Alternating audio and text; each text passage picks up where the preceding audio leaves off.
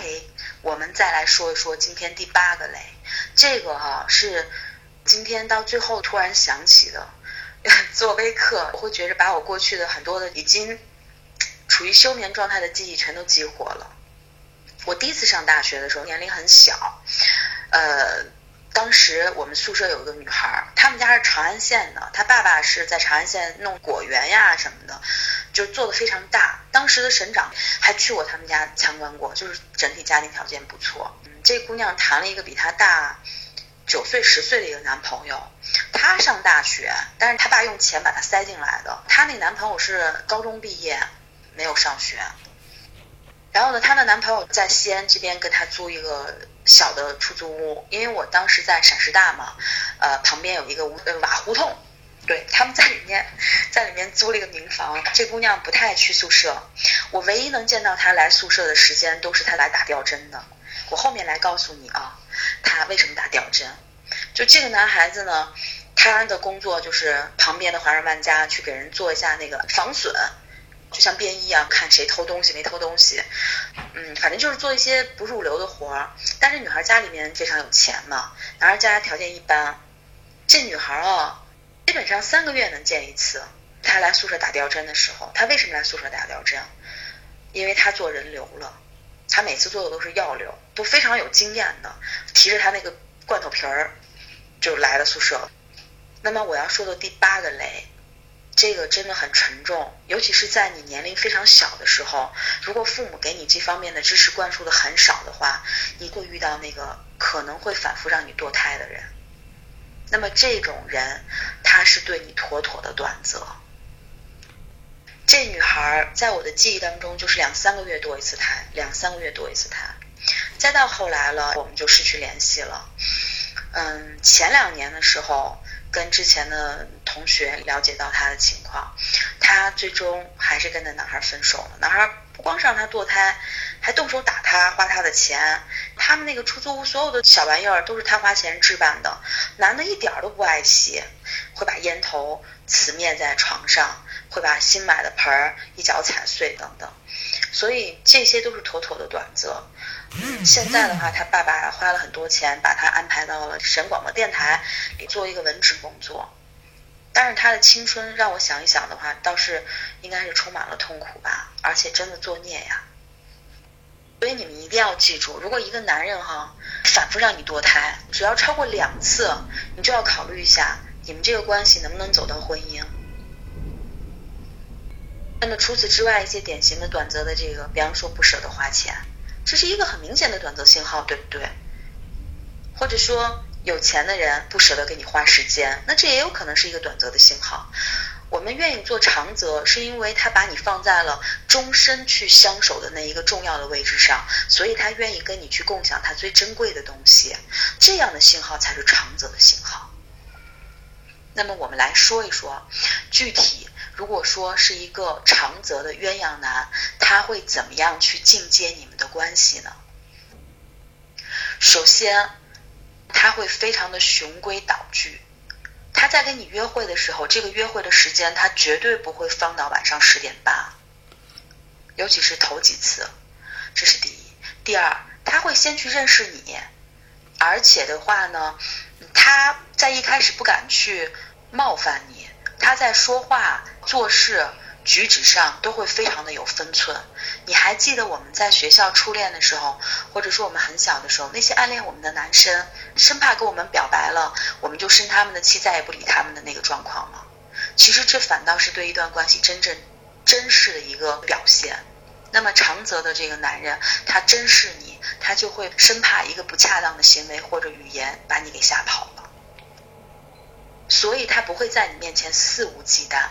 我前段时间在群里头听一个姐姐就说，她跟相亲的对象第一次见面，他就拎起一只狗从楼扔下去了，这是很可怕的行为。如果他不是短则的话，那么这个人的性格也是有一种很偏执的缺陷。就算他是无意识的，但是他的潜意识是特意去做的，他在给你立规矩呢。但是我在我看来的话，他很有可能是一个短则的信号。为什么呢？因为他没有想到长期关系的经营，所以他不去顾及很多。接着说回来，这个长泽，他循规蹈矩的跟你按部就班的约会，他会每天联系你，根据你价值的高低决定了他跟你联系的频率。他跟你联系的时候跟你聊什么呢？他不会跟你聊今天晚上别回去了吧，或者说。贸然的说我们去哪里旅行吧，他不会聊这些。但凡他的这些话题，如果他担心会让你影射到跟性有关的东西，他都会屏蔽掉。他会在你面前刻意的表现成正人君子的样子，一身正气。啊，他跟你聊天，他可能会一上来说，能跟我聊一下你的恋爱观是什么样的吗？或者说，呃，如果你将来跟我的父母住在一起，你是什么样的态度？他可能还会说，如果说你的将来的另一半。不会挣很多钱，你怎么去看？嗯，或者，嗯，如果说这个房子以后的话可能会还贷款，你怎么去看？像这种没有营养的，但是又很务实的这个话题，往往表明着这个男人是在寻找着长则关系，这是正儿八经的这种话题，虽然很无趣，对吧？那么上述我们说的这些话题，那也展现到了男生确实不会聊天，而且的话，他很可能会给你的回复什么？好呀，你在干什么呢？你好啊，在吃东西吗？呃，你吃的是什么？番茄炒鸡蛋啊，好吃吗？或者说明天你可以再吃点肉，或者等等，就会觉得这个话题真的没办法聊下去了。但是往往这样的男孩子他能给你长则的待遇，所以姑娘们，真正你想要的情绪价值，为什么不由你去学习来带给对方呢？我在这里延伸的讲一下啊，我们有讲过三种男人，我们先来说一下孔雀男。孔雀男的话，你跟他在互动的时候啊，如果我们把一个好的互动感受看作一百分，你发现哈，对方给你提供的是九十分，你需要提供十分就 OK 了。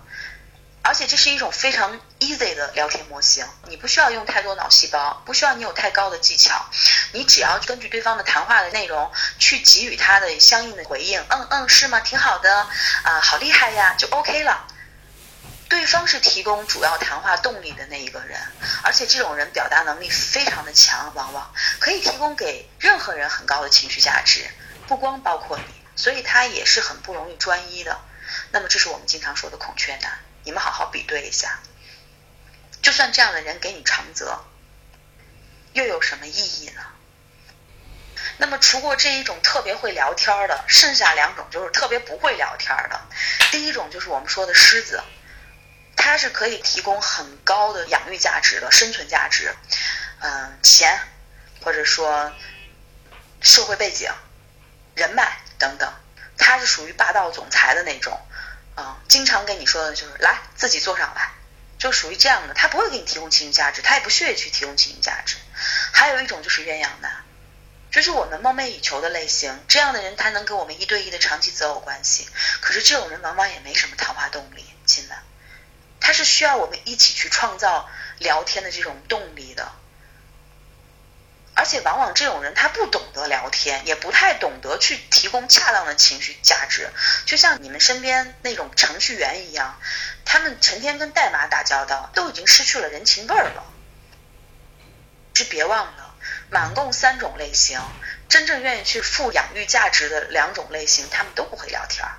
那么你们在通过恋爱也好，呃，互动也好，去捕捉到男人长则和短则信号的时候，会不会聊天？其实往往也是能够看出一些端倪的。我现在放一下这个聊天的一个截图，你们看一下。看，这个也是一个异地的一个案例。这个男孩子。他说：“本来想给你牛油果的，很有营养，不过一下子全被抢完了。你们能看到这是什么吗？他给你的不是切实落地的东西，他想给你牛油果，很有营养，但是他转了个弯儿，他跟你说我没法给你，是因为被抢完了。你们可以看得到吧？”那这个你就要判断一下，我们接着往下看。然后这姑娘说：“那就不用买了，让你送东西太不好意思了。”然后男孩说：“那有什么不好意思？当然要对你好呀，好什么好呀？你压根就没看到他好什么，这属于既想做婊子又要立牌坊的。”关键的点出来了，这个时候这男孩话锋一转，然后说：“是丽江那边的一个店。”你要明白啊，任何一句话都不会无缘无故的说出来的。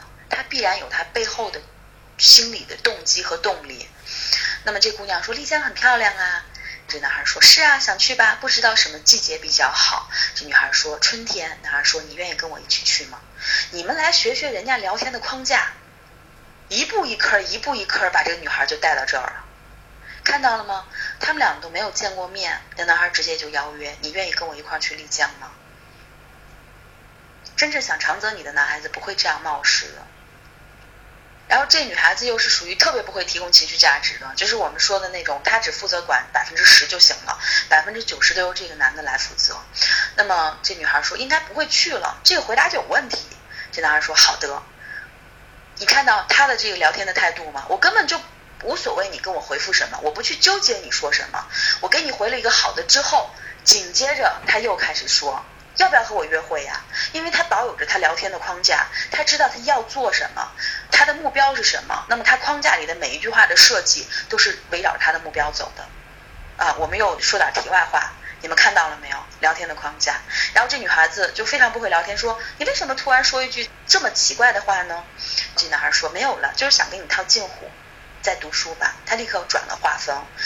这个后面的聊天记录我没有再截屏，但是你完全就可以想得到，他不管在读书也好，在写字也好，这个话问完之后，他还会回到他原来的框架里头，继续去引导女孩子往他要的方向走。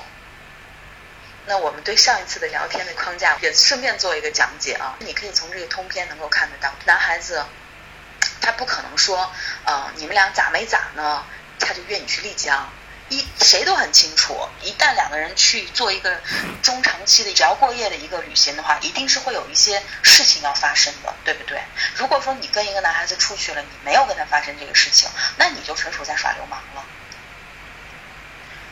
但是，如果说这个男孩子在一开始你们不是很熟的时候，就主动贸然的提出了这样的建议，你心里就要警惕了，他可能。他极有可能是急不可耐的想要短择你啊，姑娘。所以你要明白，对你采取短择就是玩儿，就是玩玩。那对你采取长则才是真心，而我们女生呢，往往都是用女性的一套思维系统，因为你很难去对一个人发起短则，绝大多数你面对的每一个人，你都是向往着婚姻的，你以为别人跟你一样？对不起，男人从小面对的竞争压力，面对的父母学校给他的成长的要求，面对的他的成长的环境以及他玩的玩具都跟你不一样，他当然跟你的想法是不一样。但是很多时候，当一个男人向你发起追求的时候，你无法快速判断他是长则和短则，确实是短时间是很难判断的。你只能判断他是不是一只大孔雀。但是我们也说了，能够去做短则的，一般来说的话，孔雀至少占了百分之五十。那么在这种情况下，你一定要谨记住，短则它就是一种短暂的火热的激情，不需要伴随承诺，也不需要对后代负责任。如果你此刻，你是那提供百分之十情绪价值的人，而百分之九十的情绪价值对方提供，你又被这种激情撩拨的芳心大乱，那首先说明对方成功了，对不对？所以姐们儿，这个时候你越芳心大乱，你越要保持被动，表现出矜持，因为我在这里要给出你今天最后一个最核心的干货，矜持才是触发男性长则策略的最关键的点，你们 get 到了吗？对于有一些高阶的女孩子，她甚至可以去反转短则变长则，这在我们以后的课程我会逐步的带领大家探索的，所以我们一步一步来。那么，呃，在今天最后一个干货给出之后呢，我跟大家爆料一下，到下周周天的时候，我会跟大家聊一聊，怎么样去加大男方的投入，怎么样去要礼物，因为哈，回归到我们之前的那个故事。当一个男人在你们的关系当中投入越多，无论时间还是钱，那么触发他长则按钮的这个力度也就越大，这跟矜持是持平的。